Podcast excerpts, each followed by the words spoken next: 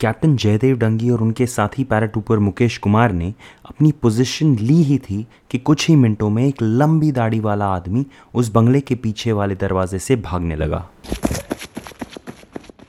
लंबी दाढ़ी और हाथ में ए के फोर्टी सेवन देखकर इतना तो कंफर्म हो चुका था कि वो टेररिस्ट है। लेकिन रूल्स ये कहते हैं कि किसी भी टेररिस्ट को एंगेज करने से पहले उन्हें सरेंडर करने का मौका देना पड़ता है। अभी भी समय है सरेंडर कर दो। कैप्टन दंगी ने टेररिस्ट को सिर्फ़ 20 मीटर्स की दूरी से यह कहा, लेकिन उसने ये सुनते ही उन पर अपनी ए के फोर्टी सेवन से फायर करना शुरू कर दिया। कैप्टन जयदेव दंगी ने अपने साथी से कहा, अब इसका खेल खत्म. नेशन फ़र्स्ट के तीसरे एपिसोड में आपका स्वागत है।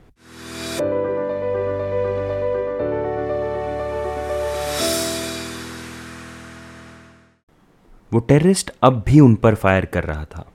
लेकिन दोनों ने उस टेरिस के रिलोड करने तक का वेट किया और जैसे ही मौका आया कैप्टन दंगी और उनके साथी ने अपनी टा ट्वेंटी वन असॉल्ट राइफल से छह गोलियाँ दाग दी।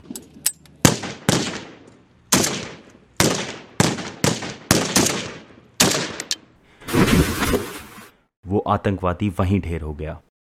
इंटेलिजेंस इनपुट के हिसाब से इस आतंकवादी का नाम होना चाहिए था आदिल अहमद मीर, जो हिजबुल मुजाहिदीन का एरिया कमांडर था। और कश्मीर के पुलवामा में उस शाम वो वहाँ अकेला ही था। वैसे वो काफ़ी इंटेलिजेंट था। उसने महीनों से अपना फ़ोन तक नहीं इस्तेमाल किया था। वो फोर्सेस को चकमा देने में काफ़ी माहिर हो चुका था। लेकिन इस बार उसके कश्मीर के बच्चू विलेज में होने की खबर मिलते ही कैप्टन जयदेव और उनके आठ सोल्जर्स की टीम रवाना हो चुकी थी। अब इंटेलिजेंस इनपुट की माने तो ऑपरेशन ख़त्म हो चुका था। लेकिन कैप्टन जयदेव के कमांडो इंस्टिंग्स कह रहे थे कि कुछ ठीक नहीं है। लेकिन उन्हें नहीं पता था कि अब तक तो उनका असली ऑपरेशन से सामना भी नहीं हुआ था। जिस घर में सिर्फ़ एक अहमद मीर के होने की खबर थी, उसकी जगह दो और आतंकी उस घर से निकले। दोनों ने सबसे आगे घात लगाए बैठे कैप्टन जयदेव और उनके साथी पर जमकर ए के फोर्टी सेवन की गोलियाँ बरसाना शुरू कर दी। ट्रिस्ट इतने वेल ट्रेन थे कि इनकी फायर से बचने के लिए कैप्टन जयदेव और उनकी स्क्वाड को अपने सर नीचे रखने पड़े। पूरी तरह कवर लेने की कोशिश करनी पड़ी। कैप्टन जयदेव को इस बात से काफ़ी गुस्सा भी आ रहा था। वो अपने अगले मूव के बारे में सोच ही रहे थे कि एक गोली उनके पैर में लग गई। और दूसरी, उसी के ठीक बाद उनके पेट पर। वो अपनी सिचुएशन चेक कर ही रहे थे कि उन्हें जिस बात का डर था वो हुआ। उनके 19 साल के साथी मुकेश को भी दो गोलियाँ लगी। मुकेश को भी गोलियाँ करीब करीब उन्हीं जगहों पर लगी थी, जहाँ कैप्टन जयदेव को लगी थी। लेकिन मुकेश का आर्मी में ये पहला ही साल था। उसके चेहरे पर चिंता साफ़ झलक रही थी।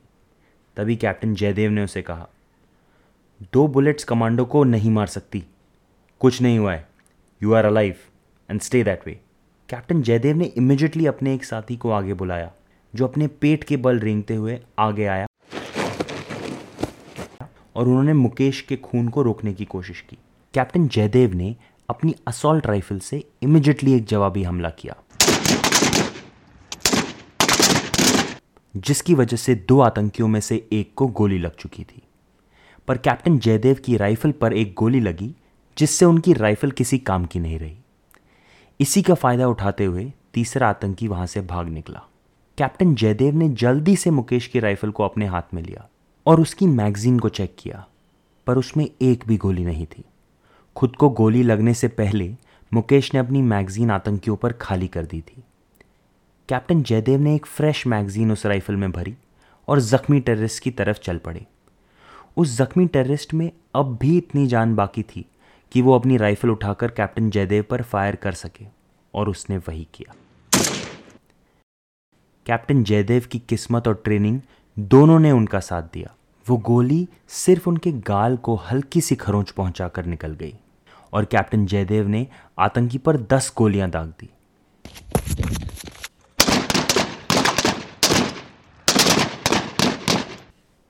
बिल्कुल नज़दीक आने पर उन्होंने देखा कि वो कोई और नहीं, बल्कि अदिल अहमद मीर ही था। अपने टारगेट को ख़त्म करने के बाद भी कैप्टन जयदेव रुके नहीं। उनका काफ़ी खून बह चुका था, लेकिन उनके दिमाग में ये ख्याल आने से पहले ये चिंता थी कि तीसरा आतंकी अगर बंगले से सटे जंगलों और नदियों तक पहुँच गया तो फिर हाथ नहीं आएगा। अपनी ऐसी हालत में भी उन्होंने घनी जाड़ियों में तीसरे आतंकी का पीछा करना शुरू किया। इस तीसरे आतंकी ने भी अपने घुटनों के बल घनी लंबी घास में रेंगना शुरू कर दिया था।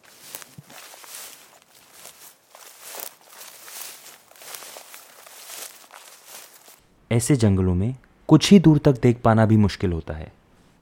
होने वाले अंधेरे और घने जंगल से लड़ते हुए कैप्टन जयदेव इस आतंकी का पीछा कर ही रहे थे कि उसकी पीठ पर लगे बैग ने उसकी लोकेशन कॉम्प्रोमाइज़ कर दी।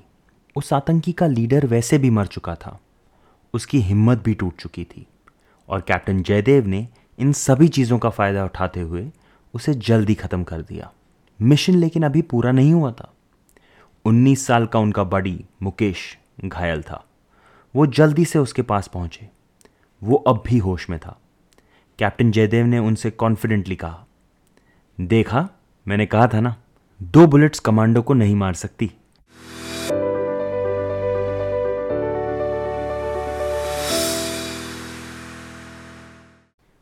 श्रीनगर के 92 बेस हॉस्पिटल में अगले तीन हफ्तों तक कैप्टन जयदेव और मुकेश दोनों का इलाज हुआ।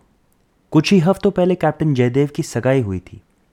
वैसे तो उनकी मंगेतर ऋतु ये जानती थी कि वो एक कमांडो से शादी करने जा रही हैं, जिसका रोज का काम ही टेररिस्ट को हंट करना है।